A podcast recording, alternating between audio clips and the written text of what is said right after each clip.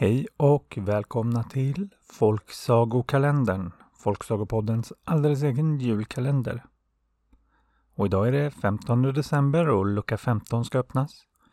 Och bakom den hittar vi en saga som jag fastnade för av en liten speciell anledning. Vissa sagor gillar man ju för att de är spännande eller roliga eller intressanta eller för att man har fått tips om dem. Eller som i ett avsnitt av Folksagopodden för att huvudpersonen har ett roligt namn. Men just den här sagan fastnade jag för för att den har en så bra titel. Den heter nämligen Åsnekål. Det var en gång en pojke som var ute och jagade i skogen. Han eh, satt på vakt och hade suttit där ganska länge när en gammal gumma kom gående. Gumman hälsade på honom och sa att hon var så himla törstig och hungrig och undrade om han inte kunde ge henne lite av sin matsäck. Och pojken, som var givmild, sa att hon kunde få alltihop. Han skulle ändå hem sen och kunde äta och dricka där. Gumman blev väldigt glad och tacksam. Och innan hon gick vidare så ville hon ge honom ett tips som tack. Hon sa att hundra steg ditåt och så pekade hon så finns det nio fåglar som slåss om en mantel. Och om du går dit och skjuter mot dem så kommer de släppa manteln och en av fåglarna kommer att falla ner död. Manteln, den ska du ta. Det är nämligen en önskemantel. När man tar på sig den och önskar sig var som helst så hamnar man där på ett enda ögonblick.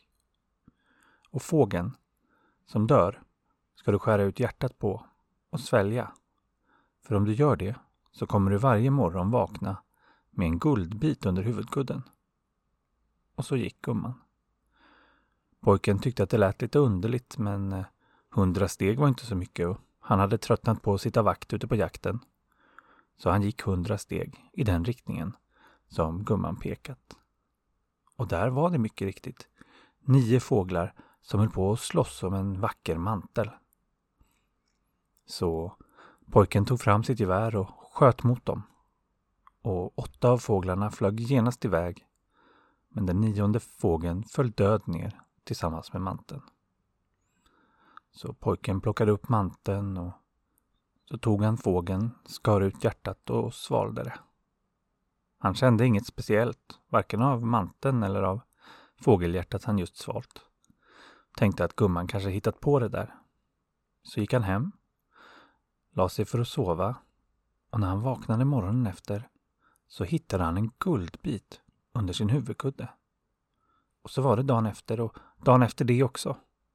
Och snart var pojken ganska rik. Så han bestämde sig för att ge sig ut och se världen. Han lämnade en del guld åt sin mamma och pappa och sen gav han sig ut med sin mantel och med fågelhjärtat kvar i magen. Och han såg alla möjliga fantastiska platser och en dag hamnade han i en mörk och djup skog som han undersökte.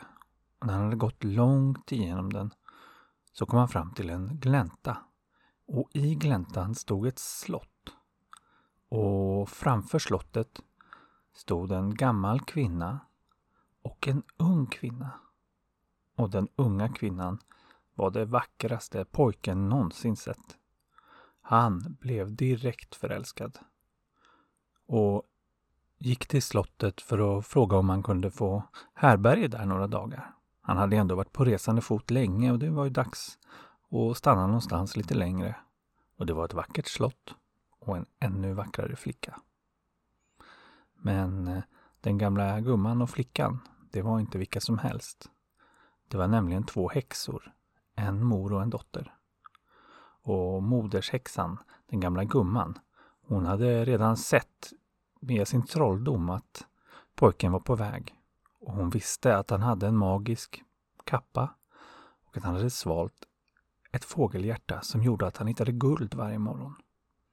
Och medan de såg honom närma sig så sa hon till sin dotter att de skulle ta det där fågelhjärtat. Och dottern hon var lite tveksam. Hon ville ju bli rik och ville göra sin mamma till lags men han såg ju väldigt snäll ut den där pojken. Men mamman var hård och sa att hon skulle göra som hon sa, annars skulle hon råka riktigt illa ut.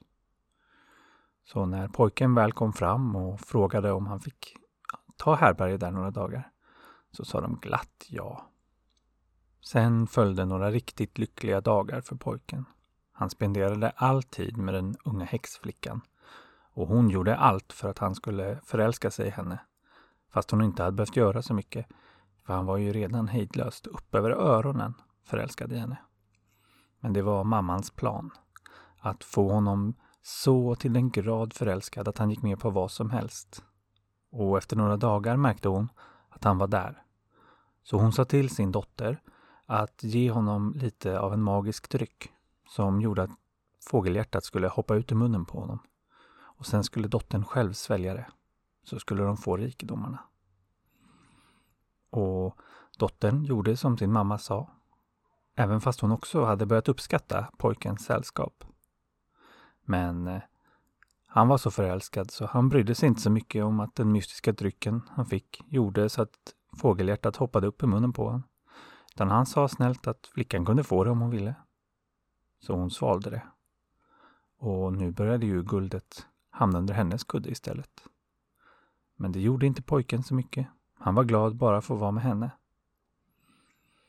Nu började flickan också tycka lite synd om pojken och sa till sin mamma att de kanske kunde låta honom ge sig iväg nu när de hade fått fågelhjärtat som de ville ha. Men mamman hon gav sig inte, hon ville ha manteln också. En så fantastisk mantel, sa hon till sin dotter, som gör att man kan resa var som helst. En sån mantel kommer vi aldrig komma över igen. Vi måste ha den. Och dottern försökte protestera, men mamman hotade återigen med att hon skulle råka riktigt illa ut om hon inte lydde. Så flickan hade inget val och en ny plan sattes igång. Pojken hittade en dag den unga häxflickan sittandes och tittandes ut genom fönstret mot ett berg ganska långt bort. Det var ett högt berg och toppen syntes inte ens för molnen och det glittrade fint i solen. Pojken frågade vad hon tittade efter. Hon sa att hon så längtade efter att se vad det var som glittrade där uppe och kunna se ut över den fina utsikten från berget. Men att det var alldeles för svårt att komma upp dit och det skulle aldrig gå. Och det gjorde henne väldigt olycklig. Och om hon bara hade fått se toppen så skulle hon vara så lycklig. Och pojken såg ju genast sin chans att imponera på sin käresta. Så han sa att han kunde ordna det. Sen gick han och hämtade manteln, svepte den om de båda och önskade sig på toppen av berget. Och vips var de där alldeles under molnkanten. Och det som glittrade, det var ädelstenar och diamanter och smaragder. Allt möjligt vackert. Så de plockade på sig så mycket som de bara kunde. Men då var det dags för andra delen av planen. Hemma i slottet så gjorde häxgumman lite magi. Så plötsligt blev pojken där borta på berget väldigt, väldigt sömnig. Så han föreslog att de skulle lägga sig ner och vila lite. Och flickan sa ja, för hon visste ju vad som skulle hända.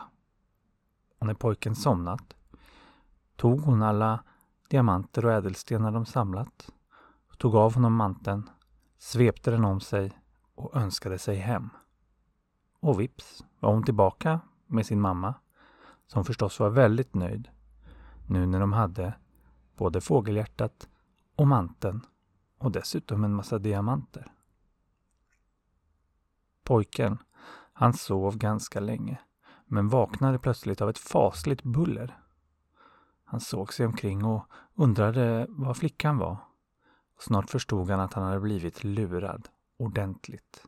Och det högg till i hans hjärta över att ha blivit sviken över någon han höll så kär. Men han hann inte tänka så länge på det, för bullret närmade sig. Och det var inget annat än tre stora jättar som kom. Det var nämligen de som bodde på och styrde berget. Och de skulle nog inte bli glada över en inkräktare. Pojken visste inte vad han skulle göra så att han låtsades sova när de gick förbi och hoppades att det skulle hjälpa. Den första jätten grymtade när han fick syn på honom och sa Ett människobarn här! Vi trampar ihjäl honom. Den andra jätten sa Varför trampa ihjäl honom? Jag tycker vi äter upp honom. Och nu tänkte pojken att hans sista tid var kommen. Men som tur var så sa den sista jätten. Vi har inte tid med det nu. Vi har bråttom. Låt han ligga. Molnen kommer säkert att bära bort honom ändå snart. Och så skyndade de tre jättarna vidare. Och pojken vågade inte röra sig på en lång stund, men till slut när mullret var långt borta så satte han sig upp och tänkte på det som den sista jätten sagt, att molnen kunde bära bort honom. Så han fortsatte uppåt i bergen tills han kom över molngränsen. Och då kom det snart ett fluffigt litet moln och bar iväg honom. Han flög med en bit innan det mjukt satte ner honom i en stor vildvuxen trädgård. Och när han hamnade där så kände pojken att han var hungrig och började se sig om efter något ätbart i trädgården. Men det fanns inga fruktträd och inte så värst mycket grönsaker utan det enda som faktiskt fanns, det var två sorters kål. Och var det något pojken inte tyckte om att äta, så var det kål. Men han var så hungrig. Så han tänkte att det var ju bättre än inget och tog några blad från den ena sortens kål och åt dem. Det var hemskt äckligt de första tuggorna men så sakta kände han att det blev godare och godare. Men samtidigt kände han också hur hans kropp blev konstig och hur han hamnade på alla fyra och hur hans öron växte och istället för ljud ur hans mun som var ord så kom ett och han förstod att han hade förvandlats till en åsna. Och det var ju förfärligt. Men det fanns i alla fall en fördel. Att som åsna så tyckte han om kål. Och då kunde han ju äta sig mätt. Så han satte i sig resten av det kålhuvudet han påbörjat. Och sen gick han för att prova den andra sortens kål. Han tog en stor tugga och det smakade ljuvligt. Men när han tog nästa tugga så började det smaka konstigt och han kände hur hans kropp ändrades och hur hans öron krympte och när han skulle ge sig på att skria så kom det bara ett Vad hände? ur hans mun. Han hade blivit förvandlad tillbaka till en människa. Och han förstod att den ena sortens kol, det var dålig kol som gjorde så att man blev en åsna. Och den andra sortens kol, det var bra kol som gjorde att man blev människa igen. Och med den insikten så tog han ett huvud av varje och började stega iväg mot slottet där de två häxorna bodde. För nu hade han också en plan. När han kom fram till slottet så klädde han ut sig och det behövdes inte mycket för den där långa svåra resan hade gjort att han såg ganska sliten ut redan. Men han smutsade ner sitt ansikte och vände sin kappa ut och in så han blev helt oigenkännlig. Och så knackade han på. Den äldre häxgumman öppnade och undrade han, vem han var och vad han ville. Och han sa att han var kungens betjänt som hade blivit skickad långt bort för att hitta vad som skulle vara världens godaste kol. Och att han hade hittat den och nu skulle ta den tillbaka till kungen. Men att det var långt tillbaka och han behövde hitta någonstans att vila som var varm och torr så att inte kolen förstördes. Precis som han trodde så såg han genast hur den gamla gumman blev sugen på den där kolen. Så hon bjöd in honom och sa att han fick stanna. Och ganska snart frågade hon också om hon inte kunde få smaka lite på det där kolet. Och då sa han att jo, det kunde hon väl. Han hade ju trots allt två huvuden och en sån snäll person som henne skulle såklart få smaka lite utan att kungen blev arg. Och så gav han det ena kålhuvudet, det med dåligt kål, till den gamla gumman som genast gick och gav det till sin kock som började tillaga det. Och gumman bjöd in pojken till sin matsal och sa att hon skulle gå och hämta sin dotter och att de skulle äta den goda kålen tillsammans. Och det stack till i hans hjärta när han hörde att dottern skulle komma dit. Hans älskade flicka som hade svikit honom. Och när hon kom kändes det ännu värre. Och han var nöjd med sin plan. Samtidigt i köket så hade kocken börjat tillaga kålen. Men ju mer han höll på med den, ju mer nyfiken blev han. Världens godaste kål. Det måste han bara smaka. Och till slut kunde han inte hålla sig utan tog en liten bit och började tugga på den. Och vips så var han en åsna. Och när maten dröjde i matsalen så gick till slut den gamla gumman för att se efter vad det var som dröjde så förfärligt. Och när hon kom in i köket så såg hon att kålen var där färdigtillagad, men att kocken hade försvunnit. Hon blev mycket arg och tänkte att hon skulle straffa honom sen.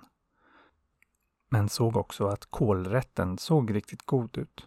Så hon tog sig en liten smakbit innan hon skulle bära in den i matsalen. Men då blev hon ju förstås vips till en åsna. Så nu var det bara pojken och flickan kvar i matsalen. Det var jobbig stämning för flickan var inte så pratsam och pojken han var ju mest arg. Och när det hade dröjt för länge så gick flickan också för att se efter var hennes mamma tagit vägen. Och när hon kom in i köket så undrade hon förstås varför det stod två åsnor där. Men tänkte att det kanske var mat till betjänten eller något. Det kanske var sånt som fattiga människor åt. Det visste ju inte hon, som hade bott i ett slott hela sitt liv. Och så fick hon syn på kolrätten. Och hon kunde inte heller hålla sig. Så hon tog en tugga. Och vips blev hon en åsna. När pojken hade väntat ännu ett slag och började höra skrin från köket förstod han att hans plan gått till lås. Och han gick ut dit, där de tre åsnorna stod. Så samlade han ihop dem och ledde iväg dem tills de kom till en kvarn.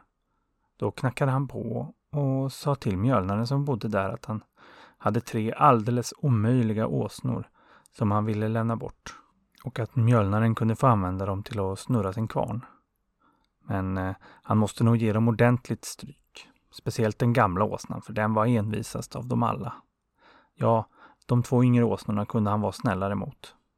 Sen gick han hem tillbaka till slottet och slog sig ner där för att bo ett tag. Men eh, efter bara några dagar så började han ångra sig. Han kanske hade varit lite hård mot den unga flickan. Han förstod ju att hennes mamma nog var den som låg bakom alltihopa. Och bara av den korta stund som han hade varit åsna så hade han märkt att det inte var så himla kul. Så han begav sig tillbaka till kvarnen och knackade på.